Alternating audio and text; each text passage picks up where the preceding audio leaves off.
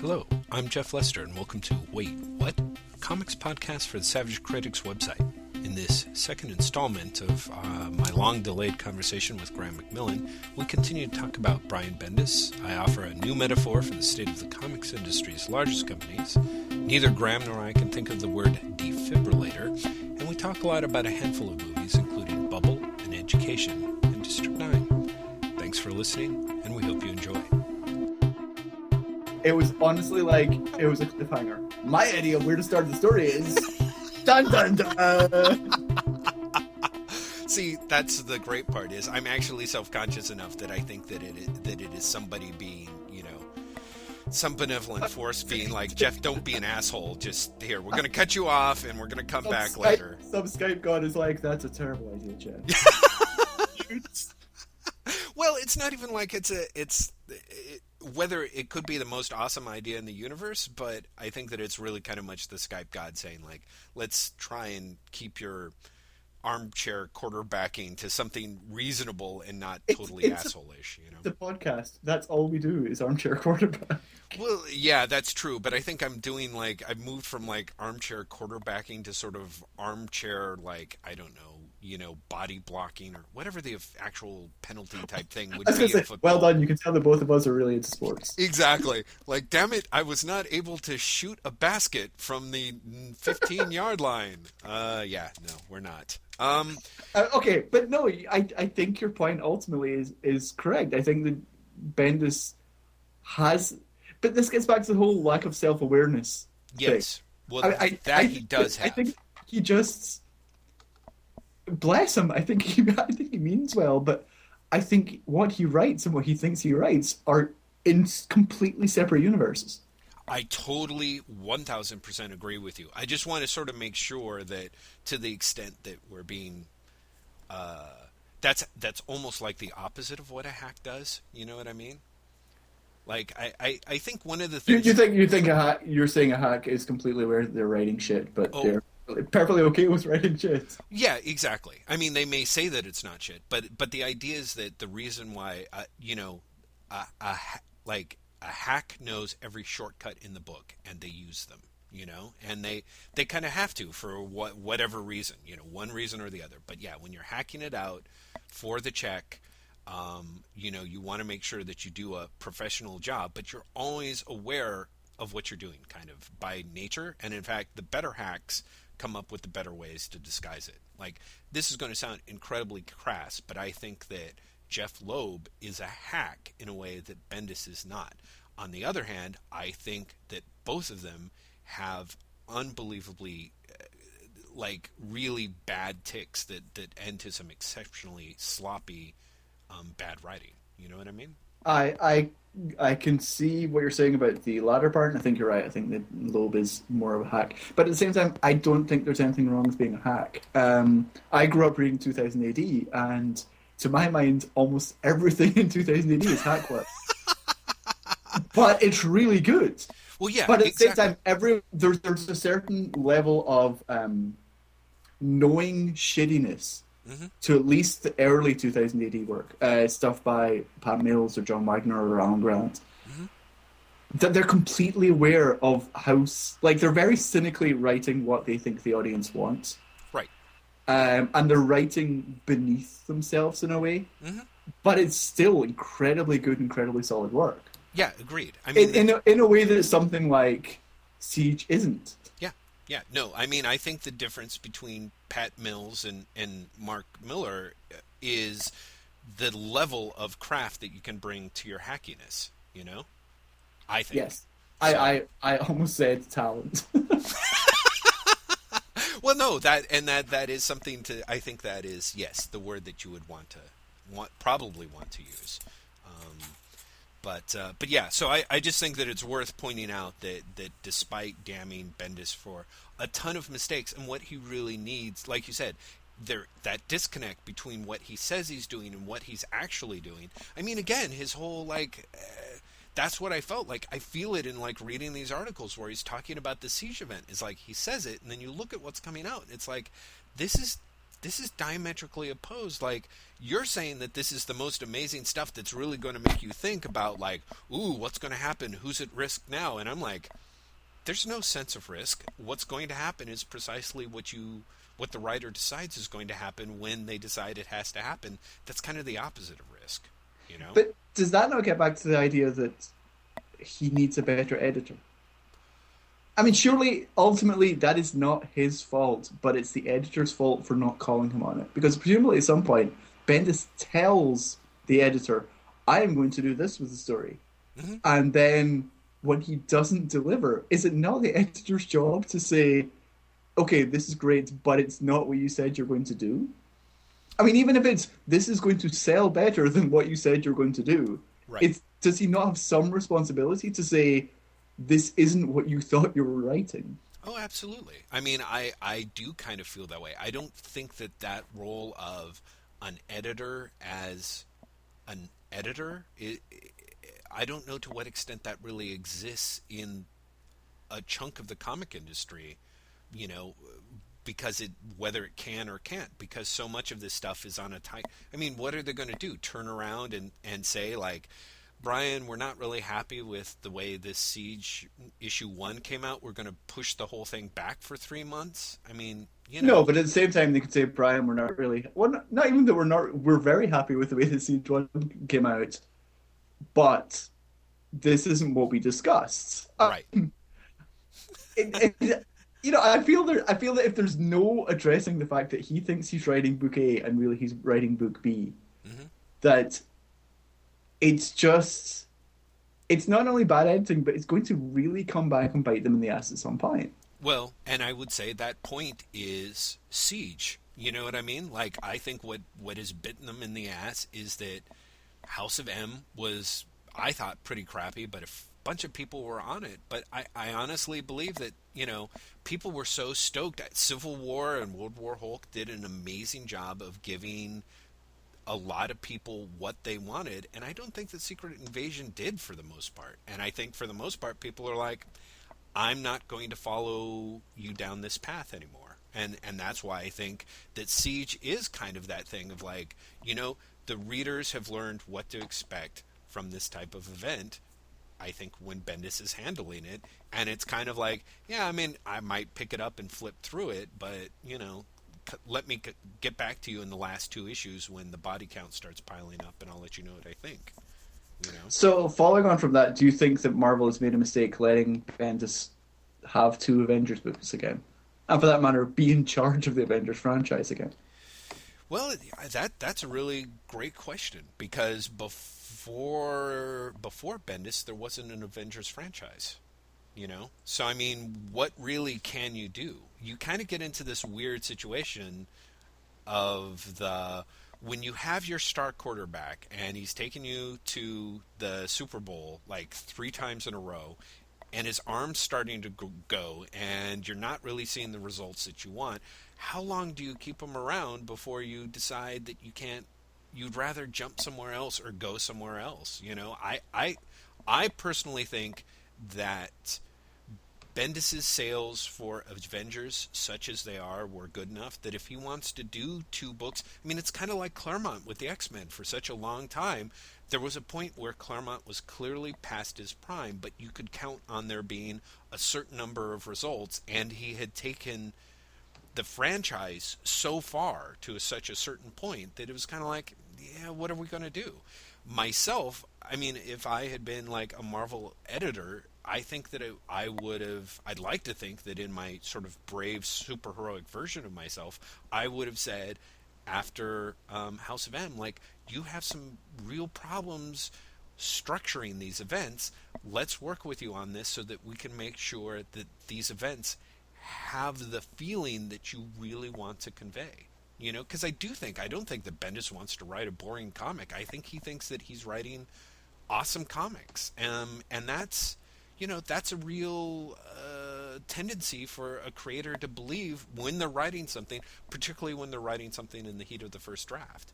You know, that's why critical feedback is a good thing, and hopefully people have someone trusted that they listen to and, and, so to bring it back, yeah, I do feel that the Marvel editors were making a huge mistake not trying to course correct him through these events and a now it's going to come back to bite them b will you know if the if relaunching all these avengers books ends up being a huge shedding point and you see sales drop or not improve appreciably um, i think that uh, I, I think that they've got you know eh, they'll have no one to blame but themselves.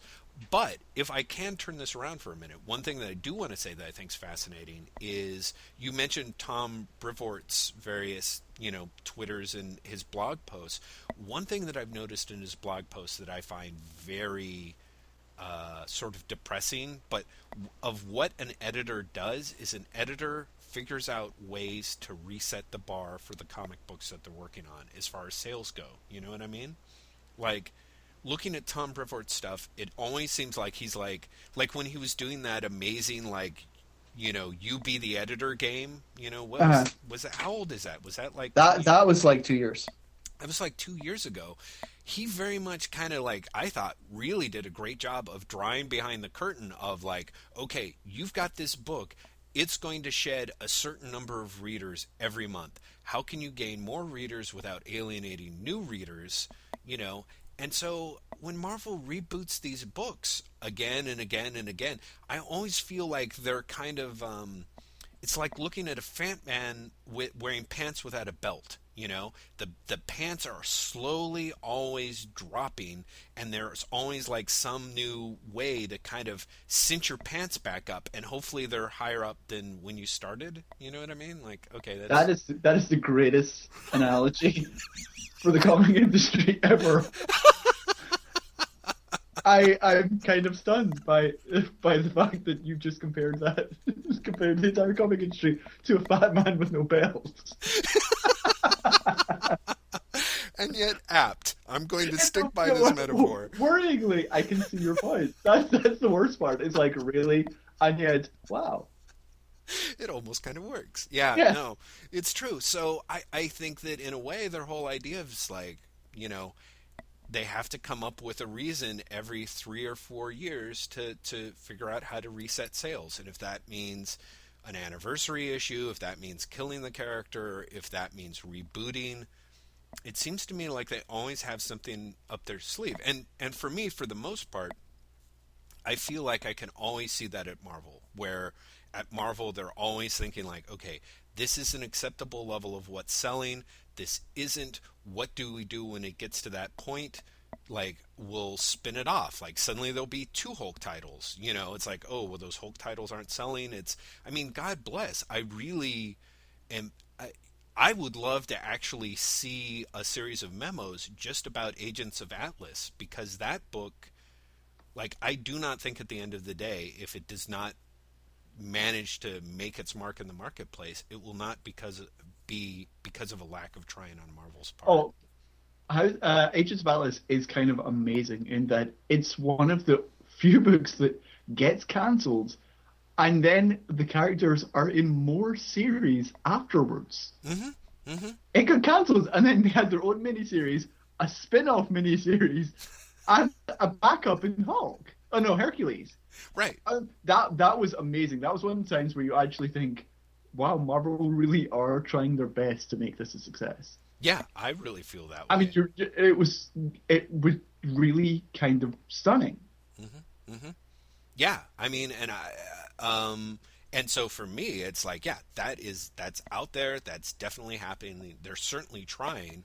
Um, but what I'm fascinated by is that idea of like, okay, well, you can slide it to a certain point, and then we're going to stop, reboot, and try a miniseries, and then we'll give that a try. And if that works, we're going to stop. You know, the miniseries will end. We'll launch them into something else, and then maybe we'll relaunch the book. You know, some other way. It seems very I, I, I definitely get the idea that Marvel spends a lot of time looking at those sales numbers and spends a lot of time trying to figure out how to keep the juice flowing in those numbers. And I think ultimately that's kind of the idea of like as long as those those numbers are high, whatever Bendis is doing, I don't think that they're going to tell him yes or no. I think they're going to be like, you know, you go with it. We trust you, and I think they do trust him as long as those numbers come in. I do think that there's. They also show a lot of again with whether it's they have faith in Agents of Atlas or Jeff Parker or both. They've shown a real commitment to trying to um, make sure that that has a chance to stick in the marketplace.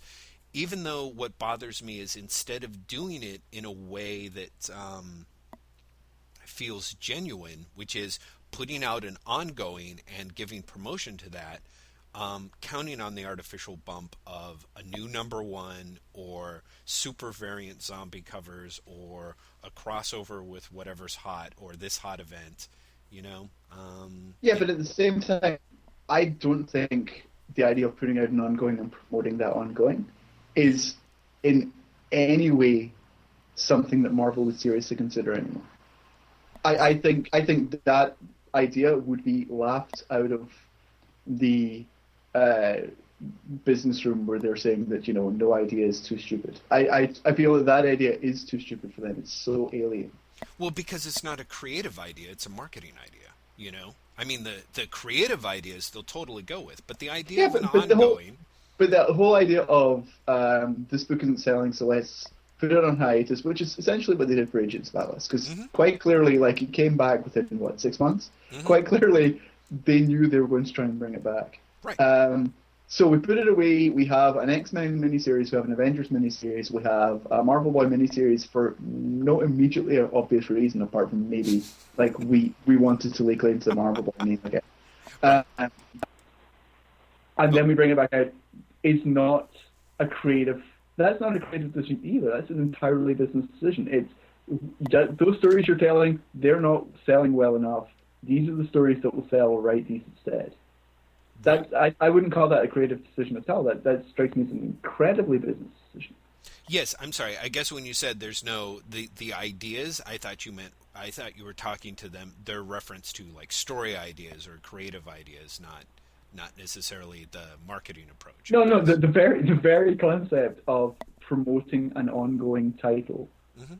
I think, is not something that they would consider unless that ongoing title is like X Factor issue two hundred.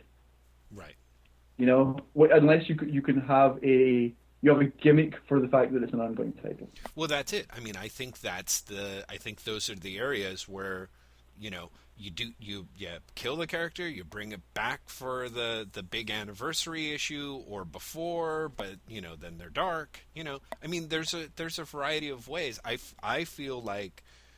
Again, that it's very much a numbers game for them, and they're doing what they can through the numbers. But in this super kind of short term, let's look at the next three months, let's look at the next six months.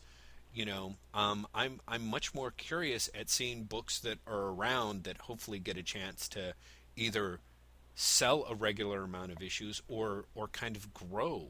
You know, and I don't really think that I think that the all the all the growth at Marvel feels like it's a very short term, inorganic, like you know, like a uh, those um, uh, you know, screw it. Like I was going to say the cardiac respirators, where you just pump somebody in the chest and suddenly they like leap off the table. Yeah, the know- fact the what are they called? Exactly. I can't believe that neither of us can remember what they're called. Let's move on so that everyone isn't laughing at us. Because right now, everyone who's listening to this is screaming. Oh they're yeah. like, they're called the blah blah blahs. Right, like, because sadly the median age and weight of, of the comic book marketplace is such that everyone has used them Oh, three or oh, four really? times by now. Really, is that where you're going? I, well, no, I mean I'm being sarcastic. Why would anyone know what those are called unless you've been had them used on you? You know what I mean? Or you watch a lot of television I could say they're in every television show ever. Yeah, I know, but that's I'm That saying. and a syringe of adrenaline straight through the chest. Yeah, or the Heimlich maneuver in the restaurants. Like we know what the I know what the Heimlich maneuver is because I- of its prevalence in TV. That that seems to be fading. I've not seen the Heimlich done in restaurants for a while. Oh yeah. I, I was watching the um, the beginning of the let's be honest, absolutely atrociously shit um, Sunshine Cleaning last night because it's on Netflix Instant and I was very bored. Yeah. Um, and there's uh, one of the few interesting parts of that incredibly dull film um, was that Amy Adams' character is for some reason obsessed with scenes set in scenes in movies that she's watching set in diners that include pancakes. I, I, I love that. I like. I genuinely love that. Not only because it's really weird and quirky, and like the rest of the film, which is like forced quirky, um, but also it's sort of acknowledging all the cliches that happen in these sort of films. I love the fact that there's a scene where she comes in, and her sister's watching this movie in a diner, and it's just like there's a diner scene, but there's no pancakes, and Amy Adams is like, oh fuck. Yes. But you know, I, I love that, but that's completely we're completely getting off the subject again. Well, as long as we're getting off the subject, you, did you make it to the end of the film? They explain why they do that, and I thought it was very depressing. Really? Yes. Oh, I, no, I didn't. Dude, it ties into their character's backstory. It's something to do with their mother. Yes. Yeah. See, I did you like it? No, I thought it was. I thought I thought it was really bad. I, I was one of those things where it's like I like Amy Adams. Mhm. You know, I, it's probably going to be quirky. I'll totally watch this film. it was horrible. It was almost as bad as um, Big Fan, which I almost I also watched on Netflix recently. The um, oh, Patton Oswalt? Oh, yeah, really? that, that was written by the guy who used to be the editor of um, The Onion. Right, who also wrote The Wrestler, I think. Yeah, which is another film where, so, or another thing I should say, where someone desperately needed an editor. The, I the mean- Wrestler needed an editor? No, no, no, no. The Big Fan. Oh, oh, oh, okay. You, you get maybe like forty-five minutes into Big Bang, you're like, oh, is the story finally starting? I mean, really, it's it's the slowest, most self-loathing thing I've ever seen, and I read comic books. You read Brian Bendis event comic books. Exactly. Um, yeah, it was it was really astonishingly bad. Yeah, And I I. was really disappointed. It was one of those things where it's like, hey, it's Robert Spiegel, hooray! It's bad novel to be funny, or Yeah, I'm I'm kind of bummed because I saw the previews for that, so I knew that it would be not funny, Patton Oswalt. But I was still kind of like, eh, I might be into that as a character study, and in part because I thought the wrestler worked really well in lots of ways. So, um, but Sunshine Cleaning Company was really disappointing. I was impressed at just how, um, how how by the numbers it was, and how much it felt like unspontaneous, and even particularly when it was trying to be spontaneous, and just very much not good, very very predictable, and in, in all the wrong ways, I guess. yeah, I, I was I was actually kind of surprised at just how flat it felt.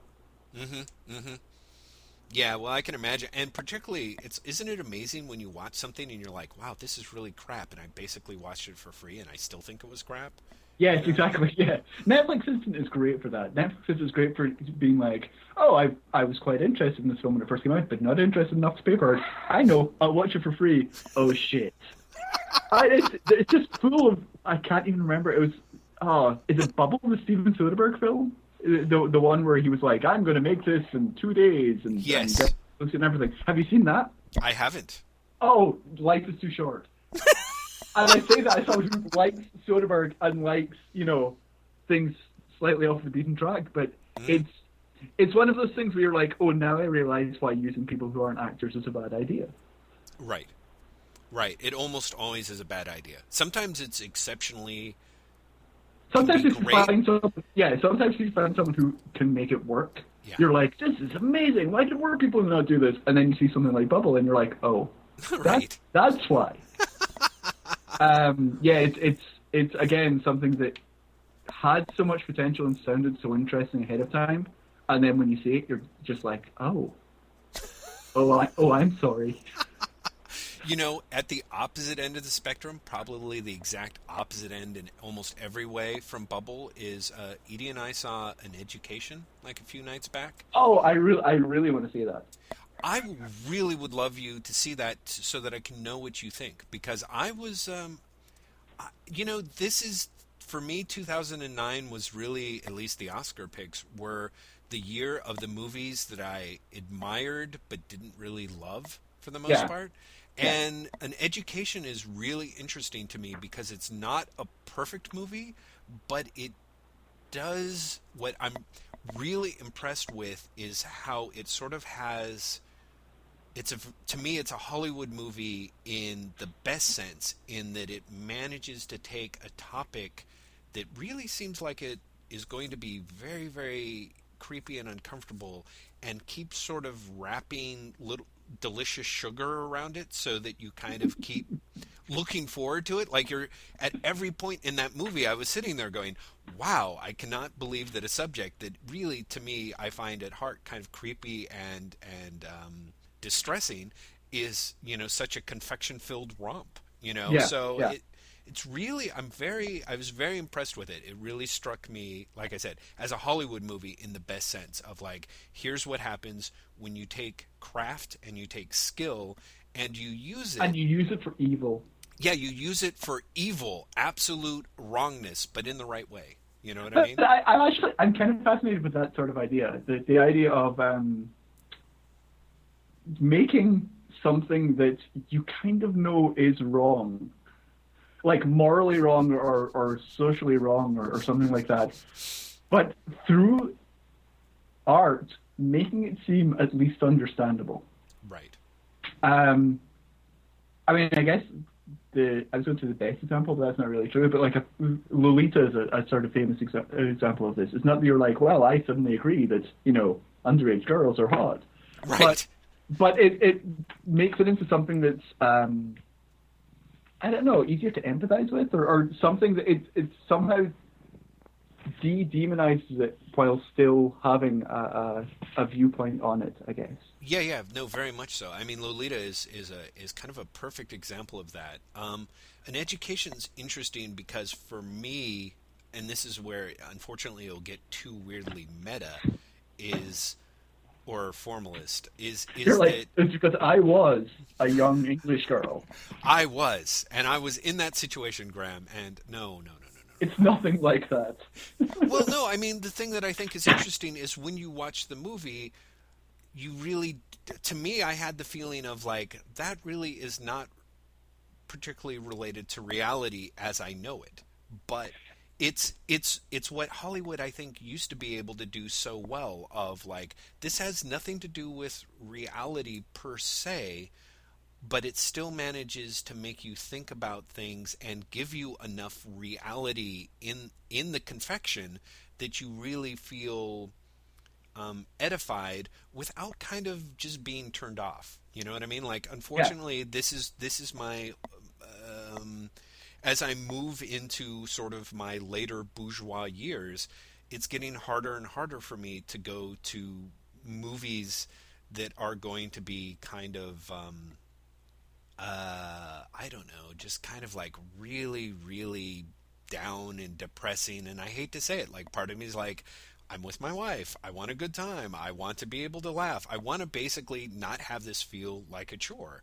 And um, you know, a little bit of chore is okay. And one of the things I like about an education, and the reason why I say that the the evil part is not so much that it's um, is I think in that a, an education manages to give you the real feelings of things and make you think about what really happened without really presenting what really happened. And for the most part, it does it so well that for me, I had this feeling of tremendous relief of like, oh, thank goodness, this is not kind of quote unquote what really happened. I mean, maybe it was. It says that it was based on a memoir, and I haven't really poked into the stuff on the internet where they say that Hornby took a lot of liberties. It feels like a movie where somebody took a lot of liberties with the real story of like, well, okay, how do we convey how this character can be charming um, and also reinforce that what they're doing is wrong,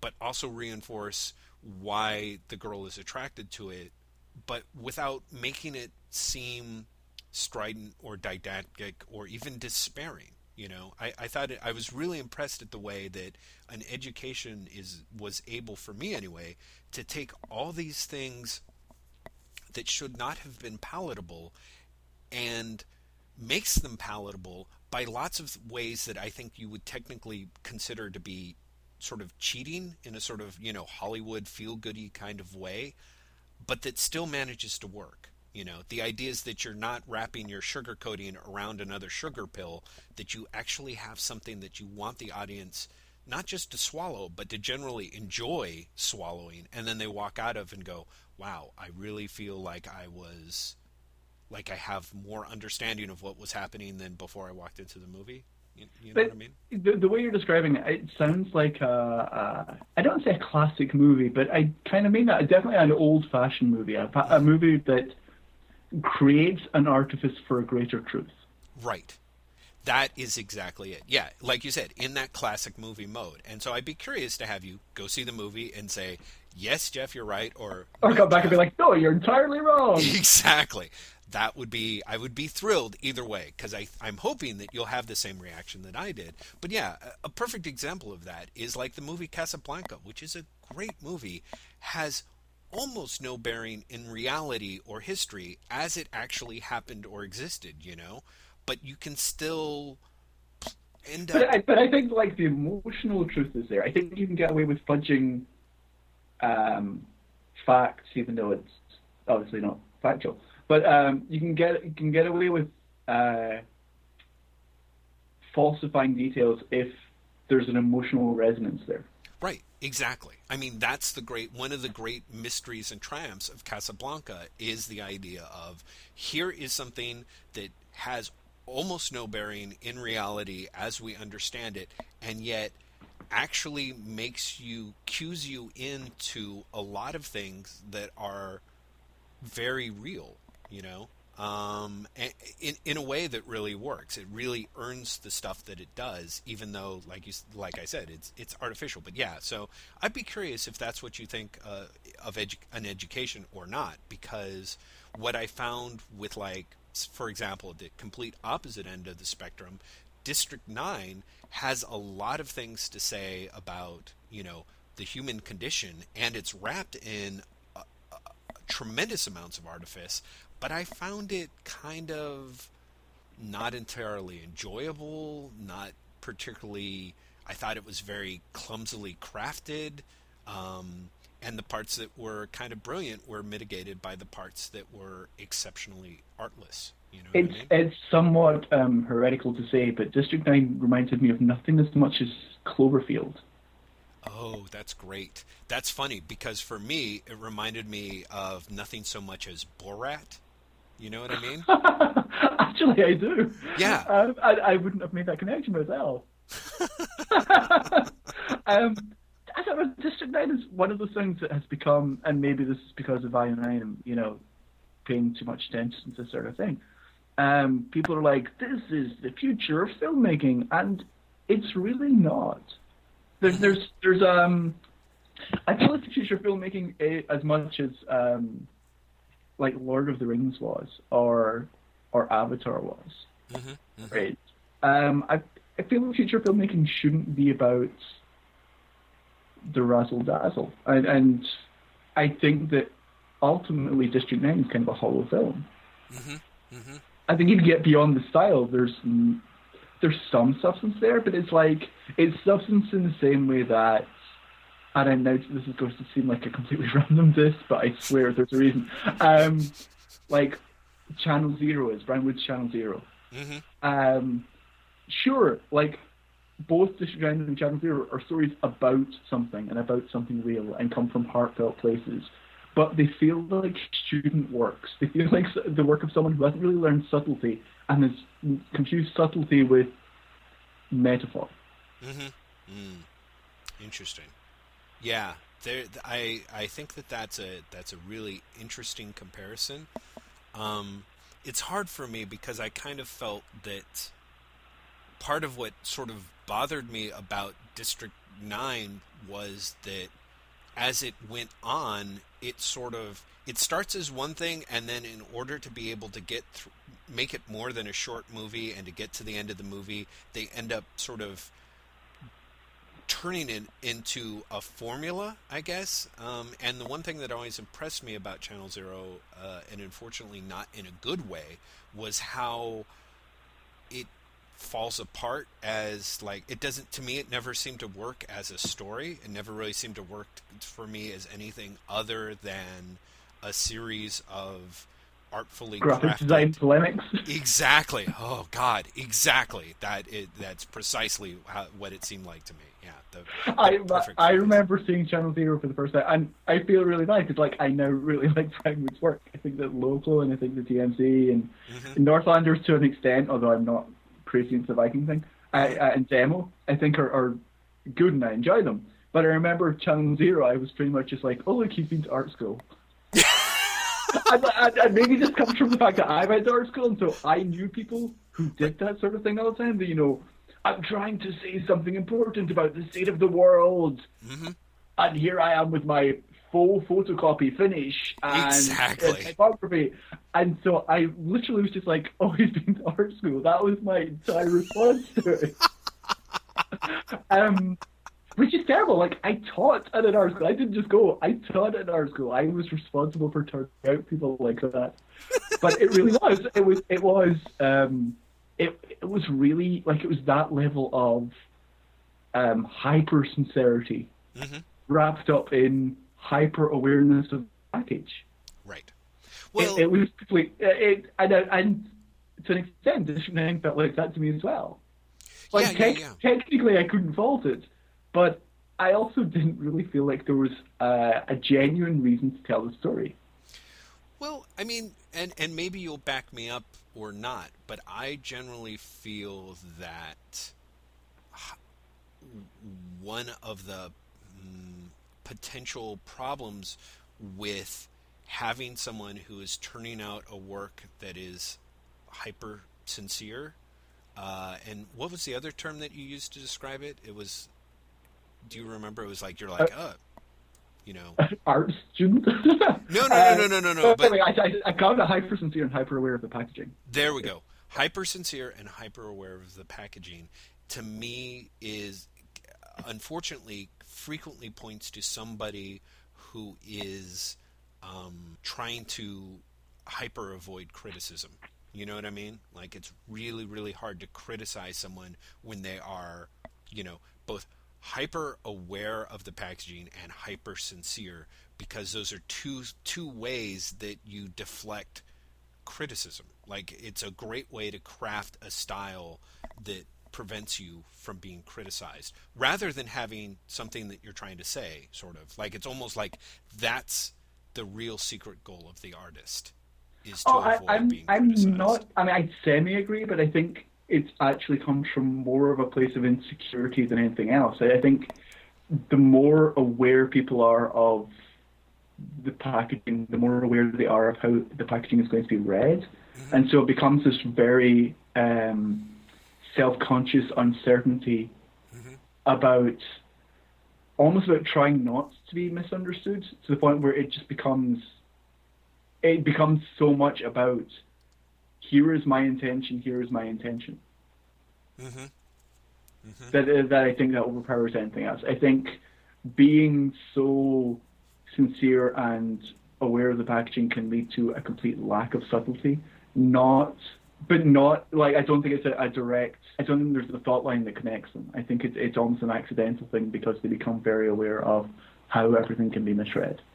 Or maybe I'm projecting. I don't know. No, no, no, no, no, no. I actually got kind of distracted because I, I, I think that because it, it makes sense. It made me start thinking about um, both a Barton Fink and a Serious Man and the Coen brothers, actually, because that's. Um, I always felt that Barton Fink is, is a pretty good example of, you know, the artist that is not subtle because they're very you know passionate about what they're doing and of course underneath it is various levels of insecurity and and kind of you know to what extent the Coen brothers are sympathetic to that character or really just have a very strong desire to mock that character mercil- mercilessly Oh, I think I think there's both. I think that the desire to mock comes from the recognition. I hope so I hope so I think they do such a good job with their own level of formalistic precision that it can be very very hard to tell at least it can be very hard for me to tell but I would like to believe that that's the case let's put it that way I I, I really hope. I really hope that's the case. I like the Coen Brothers. I'd, I'd like to think that. Yeah, yeah. Okay, you know what? I have to pee. We're just past the 30 minute part. Wow. Um, Yeah, what's a what's a podcast without the the announcing of upcoming urine? So why don't uh, why don't we? Can I call you back in like two or three minutes? I actually can. I'll throw out some comic books and that I'm pretty sure names of which you've read and you Okay, can talk okay. about them. Let's let's try and talk comics instead of movies, which is what we've been doing for the last half hour. I've totally been enjoying it, but yes, I just kind of I figured out It's a like way. a, it's like can- a word balloon podcast. and if, if you don't listen to word balloon, then that joke will be entirely lost on you. It might be entirely lost on me. Word okay, you've never listened to word balloon. Word balloon is um, John Siuntres does these essentially like hour long, if not longer, interviews with comic creators. And whenever he's talking to Bendis, Fraction, or Brubaker, it always turns into a movie conversation. Oh yeah, I believe. Always, always for at least like half an hour. I think that's totally perfectly okay. Oh, it's great. It's, it's, Yeah. it's, it's very enjoyable to listen to. It's just that's what we just did. We just completely got. Okay, go piss. We'll talk it out in five minutes. Okay, great. Bye. Bye.